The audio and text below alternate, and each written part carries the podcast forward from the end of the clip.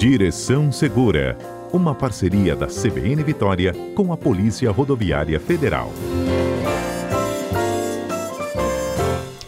11 horas e 20 minutos. Hoje eu falei bastante né, sobre a situação da BR-262, da desistência do governo do estado daquele binário, que serviria para desafogar um pouco do trânsito da 262. Há poucos instantes, quem não acompanhou pode ir lá no site da CBN, como também no podcast, que tem uma entrevista com o coordenador da Comissão de Fiscalização da Assembleia Legislativa, Fabrício Gandini, falando de uma reunião que já teve e de uma outra que já está agendada para a próxima quinta-feira, sobre a 262, e o objetivo seria o seguinte: é, enquanto de fato a gente não tem a duplicação entregue, né, esse projeto de duplicação ele volta à pauta dos 100 dias agora do governo Lula, a gente precisa de tomar algumas providências para tentar diminuir é, os engarrafamentos e também os acidentes.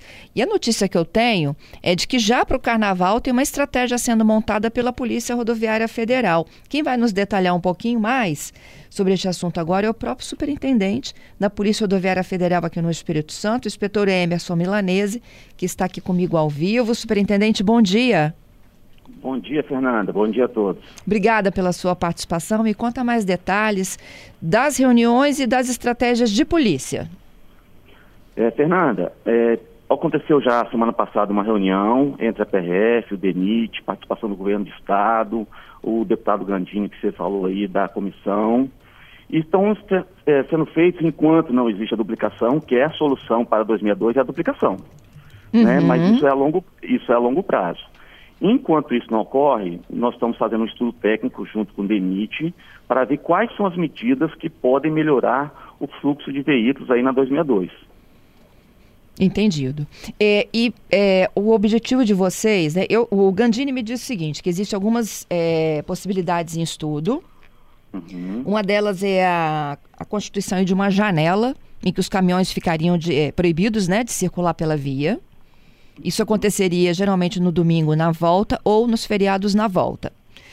Tem uma outra é, possibilidade discutida que é a criação de uma faixa reversível no período do inverno.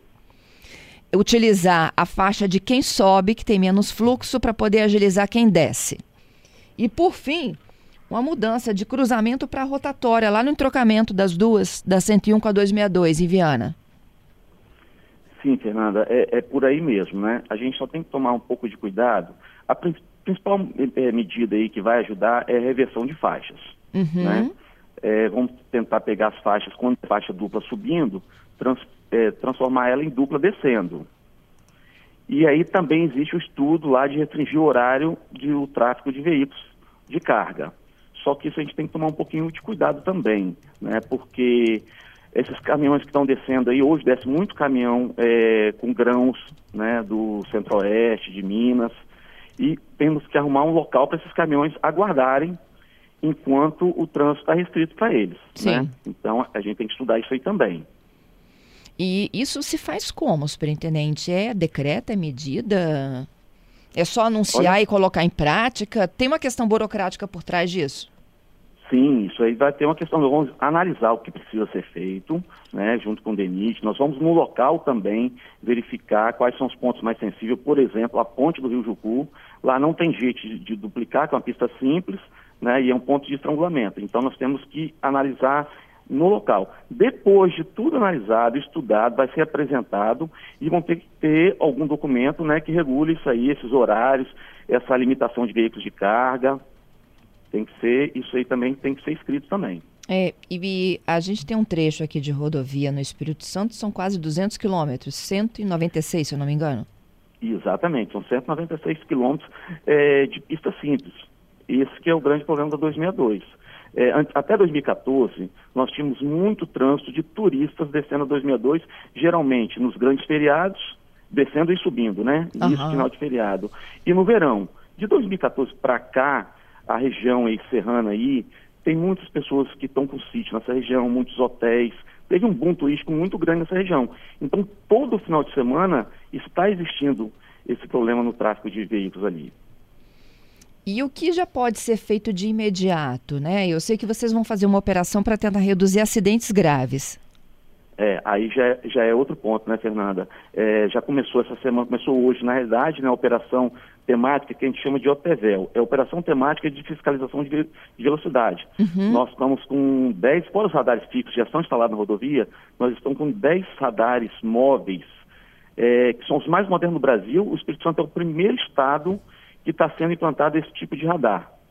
É, vieram até colegas nossos de outros estados que estão treinando o nosso... É, os nossos PRFs, para a partir de amanhã já estar na pista é, é, trabalhando com esses radares, porque ali é um trecho muito sinuoso, com vários aclives e declives, nós temos que diminuir a velocidade dos veículos. Diminuir para a velocidade da via, não é isso, superintendente? Porque as pessoas Correto, estão nos ouvindo aqui, podem estar achando exatamente. que vocês vão brecar o trânsito, né? Não, não, não. É fazer com que o condutor ande na velocidade regulamentar da pista. Aham. Uhum. Em que alguns Entendeu? trechos é 60 e outros 80? Exatamente. É, o que tem de diferente nesse radar aí, que o senhor disse que é o primeiro estado a utilizar esse radar moderno? São radares com uma tecnologia nova que consegue pegar veículos a uma distância maior, com uma qualidade maior. É, é, detalhes tecnológicos dele que vão facilitar a fiscalização de velocidade. Eles ficam na pista, no acostamento? Como é que funciona? Exatamente. Via, vai ter uma viatura, um local sinalizado, é, onde já foram feitos estudos, levantamentos técnicos que deve ser monitorado a velocidade ali, porque existe um número de acidentes naquele local, e aí vai ficar o policial com aquele radar ali na pista. Uhum.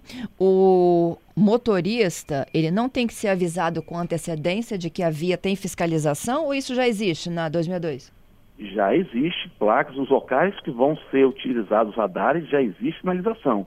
Inclusive, no site da PRF, existem todos os locais regulamentados para o uso do radar fixo e do radar móvel. Olha que legal. Então, quem quiser, quem, quem for para a região serrana, pode consultar isso antes. Exatamente. E é bom até, Fernanda, que ele vê o local que tem esse radar, porque é local aonde acontece mais acidentes. Nós não estamos ali porque a gente quer é porque ali nós temos que fiscalizar de uma forma mais severa, porque ali acontece acidentes, muitas vezes com mortes. Uhum.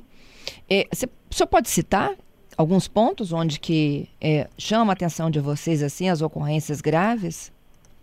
Olha só, a 262 ali, essa região aí de, da descida do Vista Linda, né? Que a gente conhece, todos os capixabas conhecem bem como descida do, do Vista Linda, que vem de Domingos Martins até Viana, aquele trecho ali é muito. É, o número de acidentes ali é, é muito grande também. Uhum.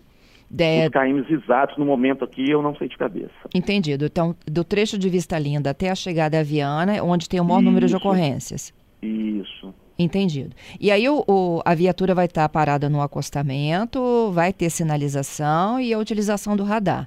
Quem não estiver cumprindo com a velocidade da via, então corre o risco de ser notificado e futuramente multado, é isso? Exatamente. Isso vale também para 101, superintendente? Sim, sim. Esses radares, eles vão ser utilizados, inclusive essa semana vão ser utilizados na BR-262 e na BR-101 e eles podem ser usados em qualquer rodovia federal, aonde já foi feito um estudo técnico que naquele local deve se utilizar o radar móvel ou o radar fixo. Uhum. Na 101, quais são os trechos mais preocupantes? É, o, o perímetro é, urbano de Linhares é um perímetro que é onde tem muito atropelamento, colisão com motocicleta. O trecho da serra ali do 250, 270 é, conhecida ali Nova Carapina, próxima à Serra Sede, também é um local ali de muitos acidentes graves. São os locais mais conhecidos, né? E os principais acidentes, eles acontecem em qual dinâmica? Tanto na 101 quanto na 262? Olha só, é, a maioria que nós temos aqui, ó, na 262, os, os acidentes foram 21% do ano passado, 2022, esses dados, tá? Colisão transversal 21%, colisão frontal 16% e saída de pista 12%. A maioria dos nossos acidentes, Fernando, são causados por excesso de velocidade, ultrapassagem devida ou falta de atenção. São colisões frontais. Exatamente. Meu Deus. Exatamente porque aonde é pista simples, principalmente onde é pista simples, né, qualquer erro do motorista ali, qualquer excesso de velocidade, qualquer ultrapassagem indevida, ele pode invadir a contramão e é colisão frontal. E nesses casos aí, é, a vítima aí, as lesões são graves ou até a morte. Uhum. E carnaval também, superintendente, tem um ingrediente a mais que é o álcool, né? Não, com certeza. Embriaguez ao volante aí é uma das nossas causas também de acidente aí nessa época de carnaval. Nós vamos estar com nossas equipes com reforço em todos os locais e vamos, todas as nossas viaturas têm o etilômetro, então todo condutor que for abordado vai ser submetido ao uso do etilômetro. Uhum. Bom, ó, então a operação começa amanhã? É, a, o, na realidade, ela começou hoje, mas hoje é parte de treinamento. Né? Eles estão aqui na sede da PRF fazendo a capacitação. A partir de amanhã, eles vão estar nas rodovias capixabas, com 10 radares móveis sendo utilizados.